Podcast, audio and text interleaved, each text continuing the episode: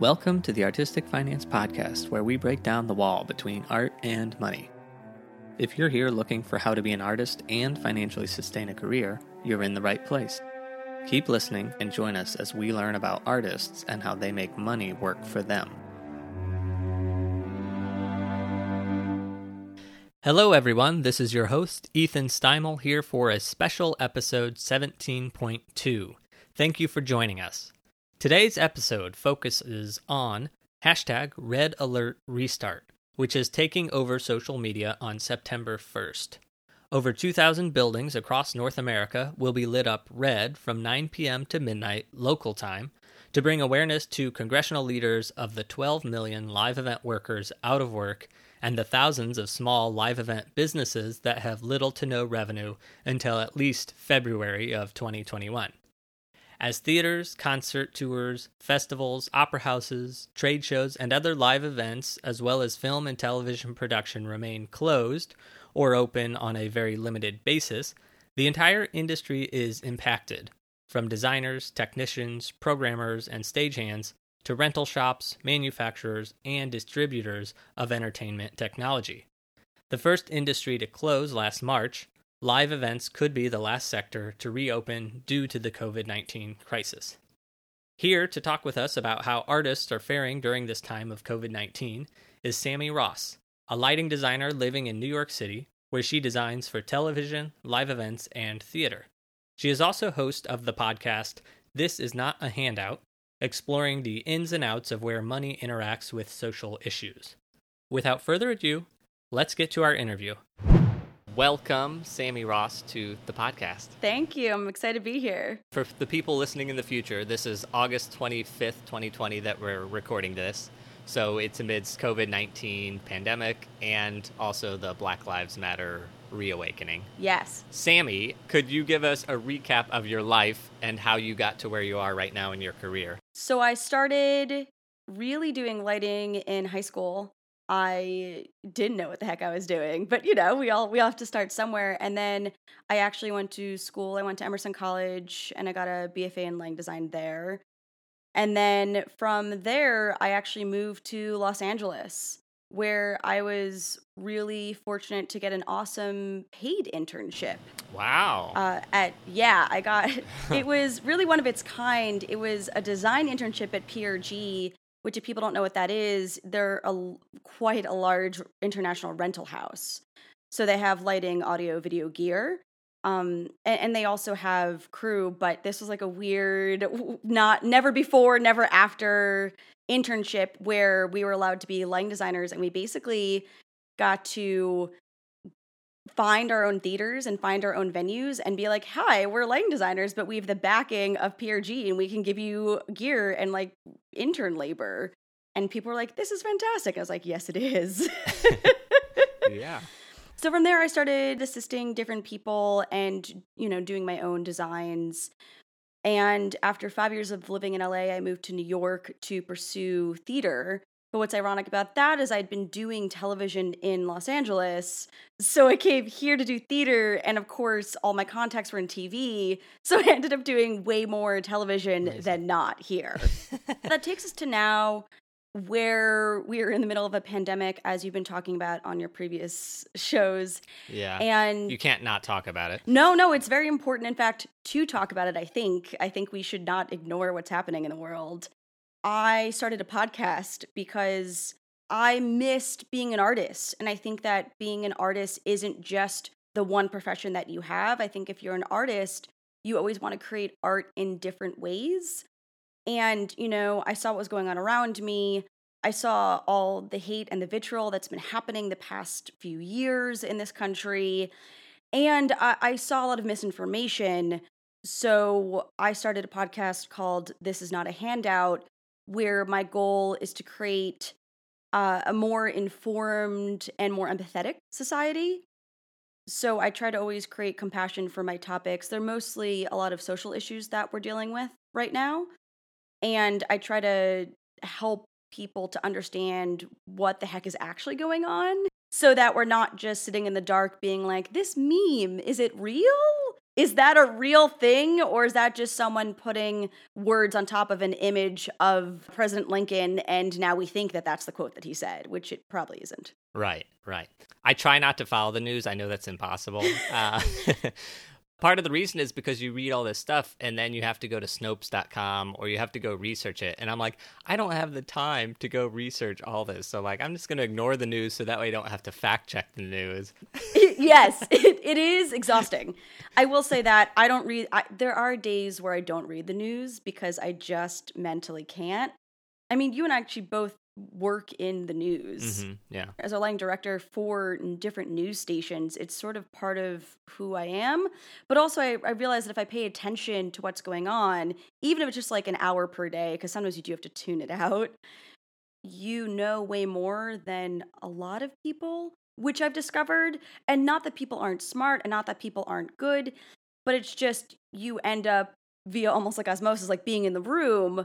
You know a lot more about these topics, and so this podcast was my way of giving back, of being like, I understand that the news is really difficult to watch right now. I understand that there are a lot of difficult topics right now, but if we can in any way help each other out, this is a way that at least I can give back, because I do read the news, and it's something that I can't stop doing, so I might as well teach someone else about it.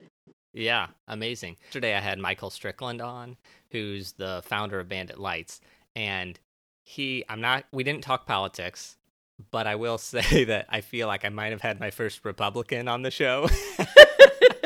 In the arts community, it's rarer. Yeah, but he's like old school too. He was ignoring politics. He's like, this is not a political issue. This is something like all Americans need this, you know. He's like, I don't like that it's so political, but that's the world we live in.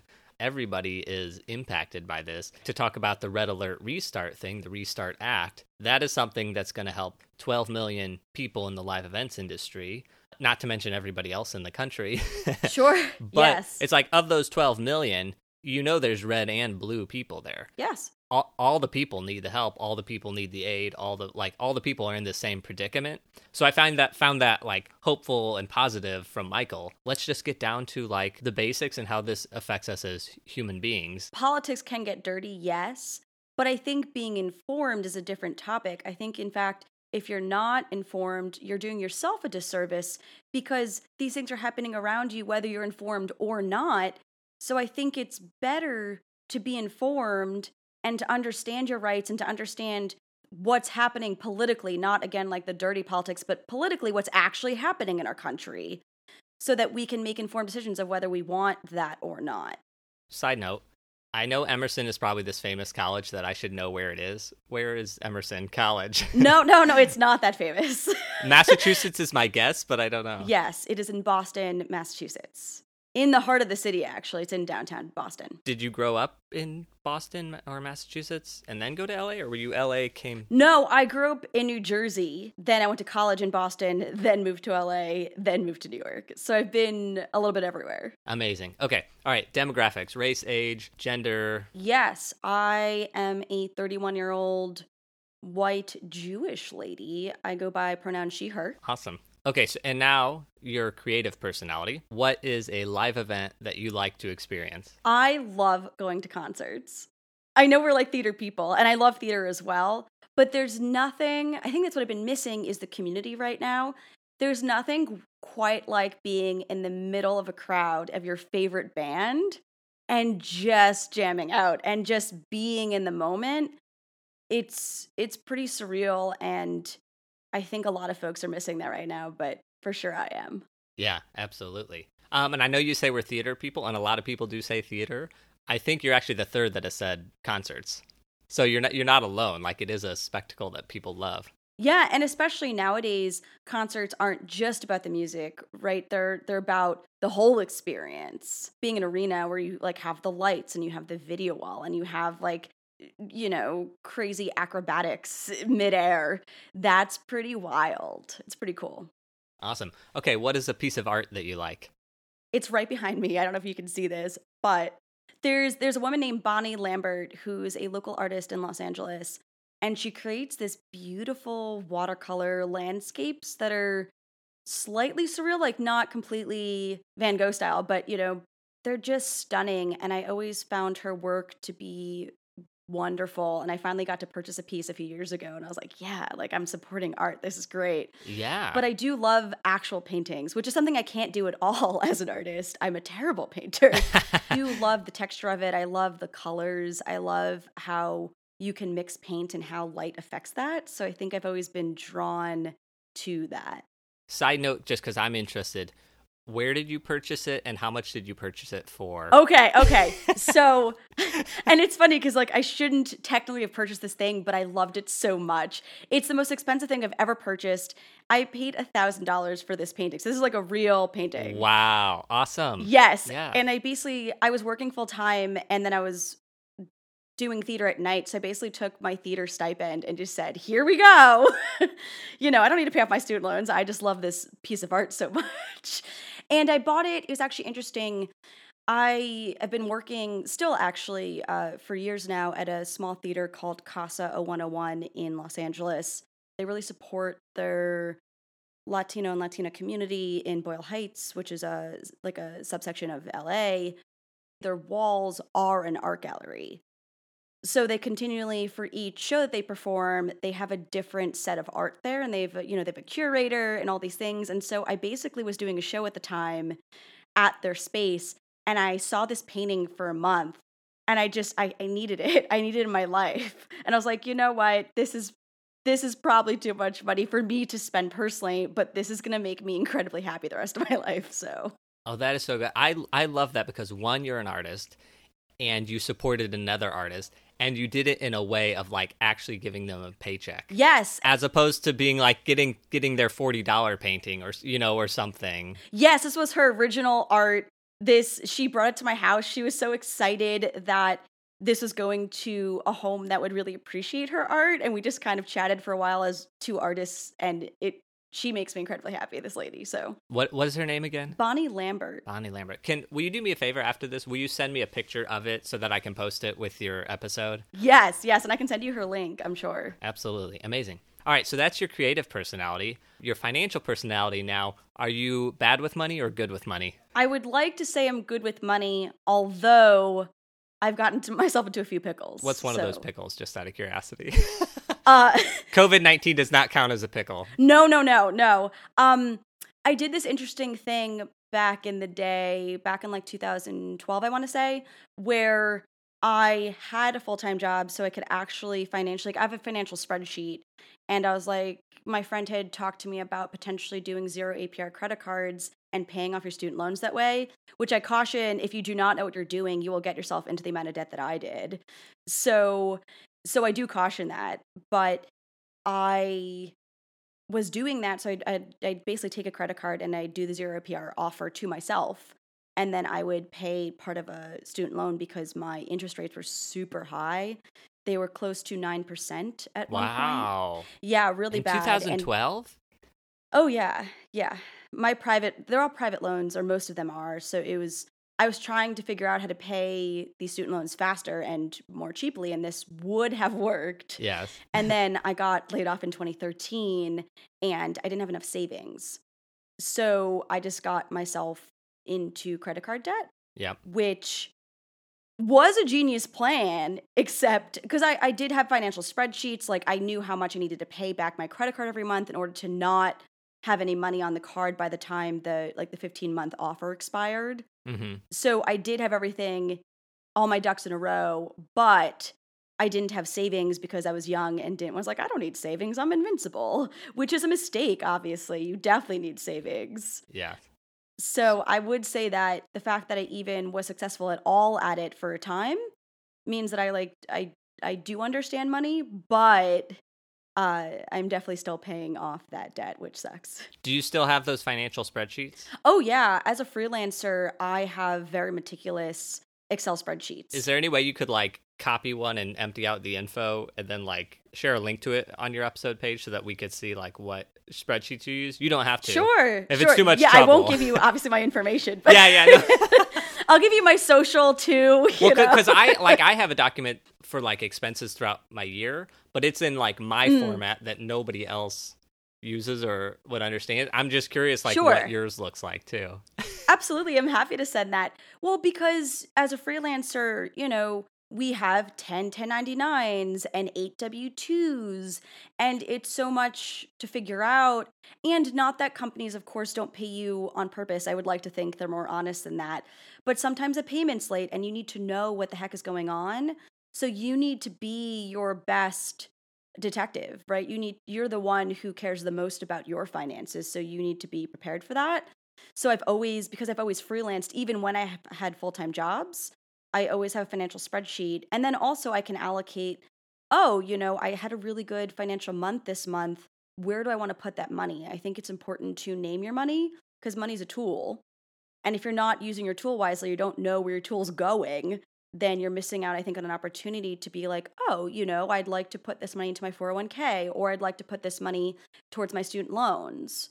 So it's just a visual way for me to ensure that I know at all times how much money I'm spending and where my money is going. That's awesome. Okay, so now I'm going to shift to COVID-19 talk. September 1st, this upcoming Tuesday, is the hashtag Red Alert Restart. Yes. Which is where we're lighting up a bunch of buildings in red to get congressional attention so that they will pass the Restart Act, which I'm hopeful that they will bipartisanly. Mm-hmm. As a lighting designer living in New York City, can you just walk us through your sort of experience from like March until now? I graduated 2011, so I came into it doing just after the 2008 financial recession. Mm-hmm. So I'm one of the younger folks in the industry who's never actually seen our industry at its peak.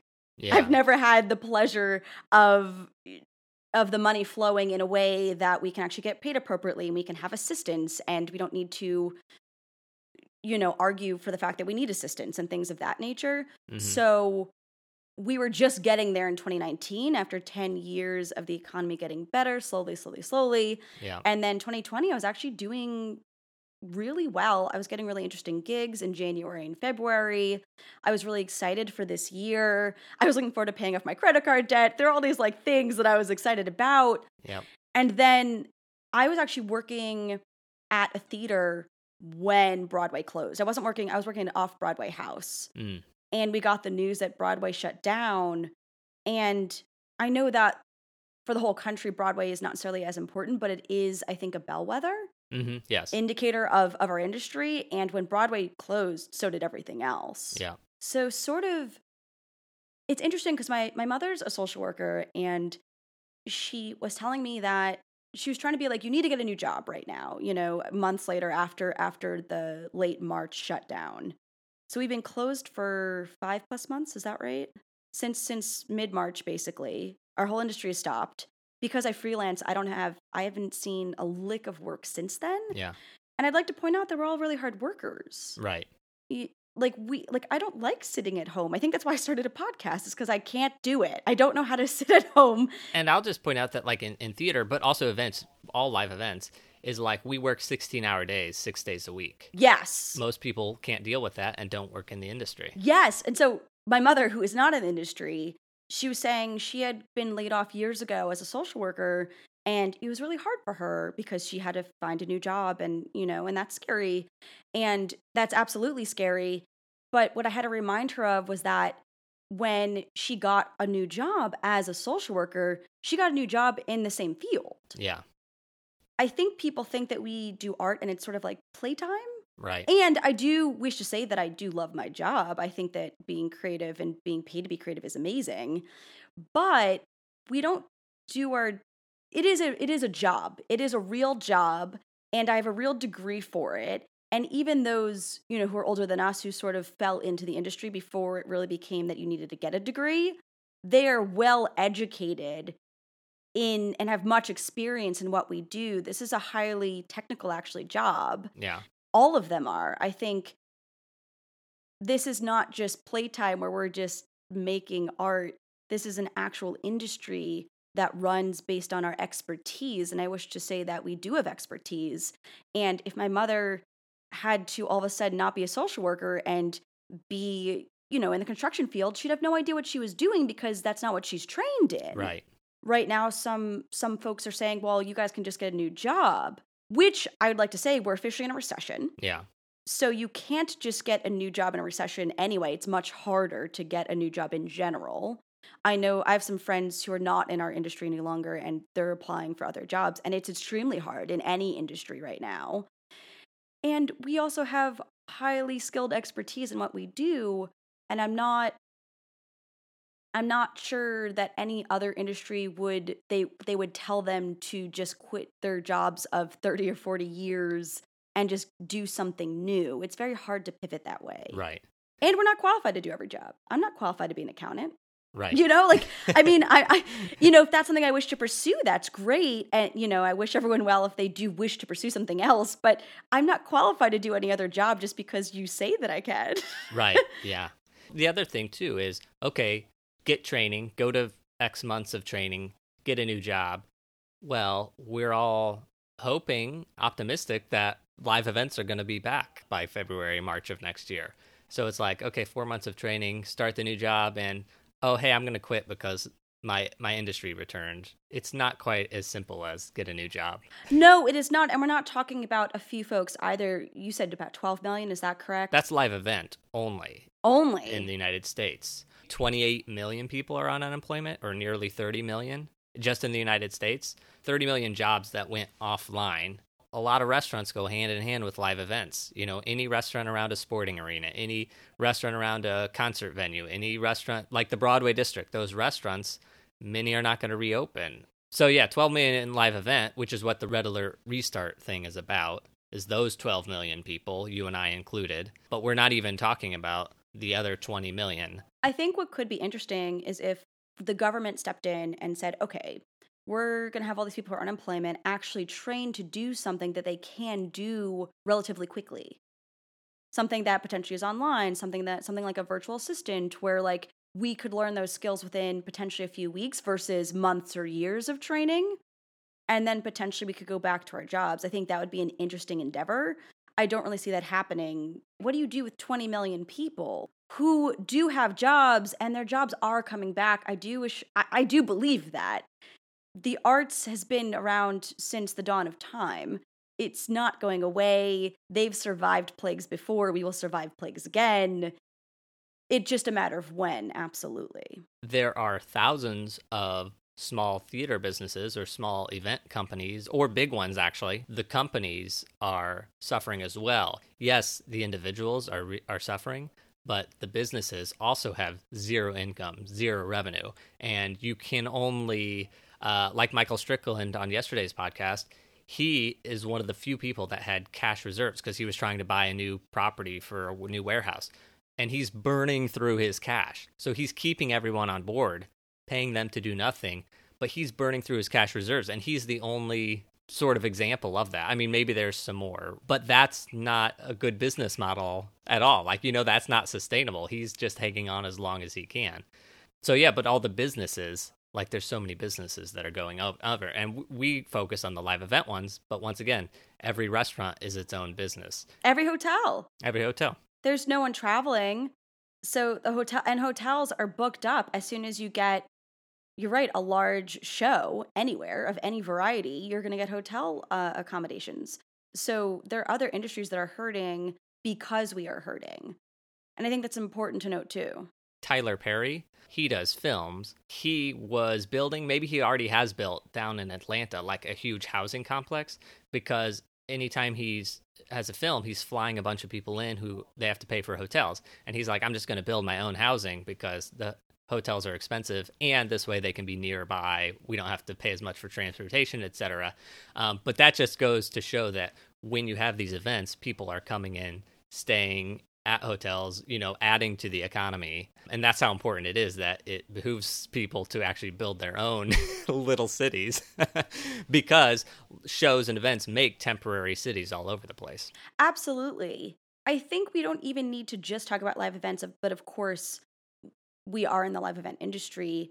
But even the films that we watch, I think people, again, think that art isn't necessary. It's sort of like doctors are necessary. Agreed. But I think art is also necessary in a different way.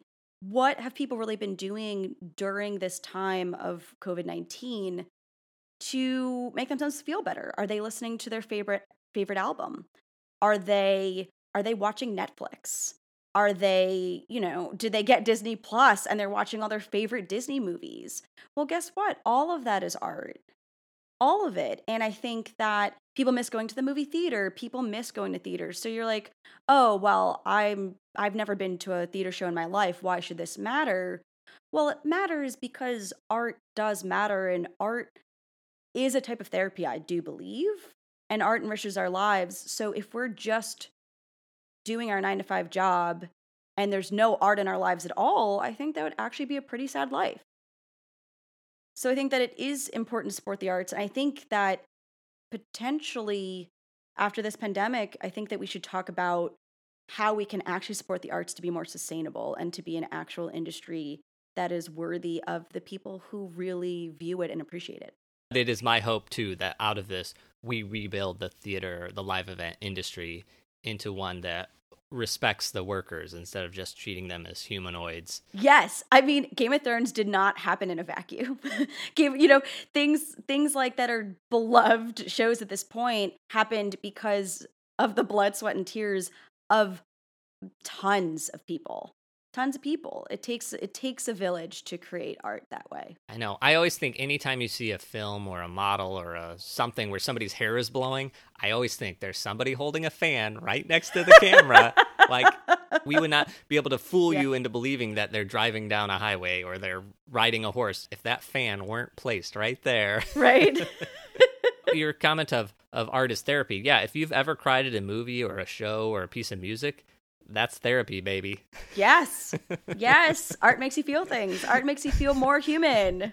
Thank you for having this conversation. Appreciate you coming on. Couple more questions, which is, do you have any encouragement or advice for live event workers right now to get them through to February or March or whenever live events return? I think we just need to keep hope. And I think we need to keep on our representatives. I do think it's important to make our voices known. And I do think that they have to listen because we are such a large population. And I think you're starting to see that when people protest, when people do things, your representatives represent you. And therefore, they need to listen when the voices are loud enough. So I do hope that this Red Day is a visual representation of the fact that our industry does need help and that our government should want to help us because we do contribute to society. We do make a lot of industries turn. If you're feeling sad or hopeless about this, turn that into a passion for making our industry better in the end. You know, let's have these discussions now that we're having about when we come back, which we will come back. What can we do to make our industry better, make ourselves better? And definitely talk to your congressmen and women about what they can do to help us in our time of need right now so that we, in turn, can help everyone else when we can come back. Make the representatives that you have currently listen to your concerns because that is actually what they're there for. I love that. Before I let you go, Sammy Ross, where can people find out more about you? I will say that right now, my latest project is my podcast, which you can check out on thisisnotahandout.com. Or if you'd like to check out my lighting design work, you can check me out at sammyross.com. Well, Sammy, thank you so much for talking with us. Thank you for having me. That was our interview with Sammy Ross. My takeaways were, be informed. Listening to this podcast helps, but so does getting a daily news briefing. Reach out to legislators. That is the direct link to having your voice heard as a citizen. If you want to help, please visit artisticfinance.com for details or search #RedAlertRestart. If you have listened to this entire episode, thank you. And if you are feeling in good spirits, please find Artistic Finance on YouTube and subscribe. It's a small action that has a big impact for us. Each new subscriber helps us reach our goal of 1,000 so that we can run ads on our videos. That's it for today. Until next time, break a leg. Thank you for listening to Artistic Finance. Find more information on our website, artisticfinance.com. Please subscribe to our podcast and please leave a rating and review. Artistic Finance is produced in New York City by Nicole and Ethan Steimel. Producing consultant Ann Nygren Doherty. Graphics and website by Josh Cutler. Music by Chong Liu.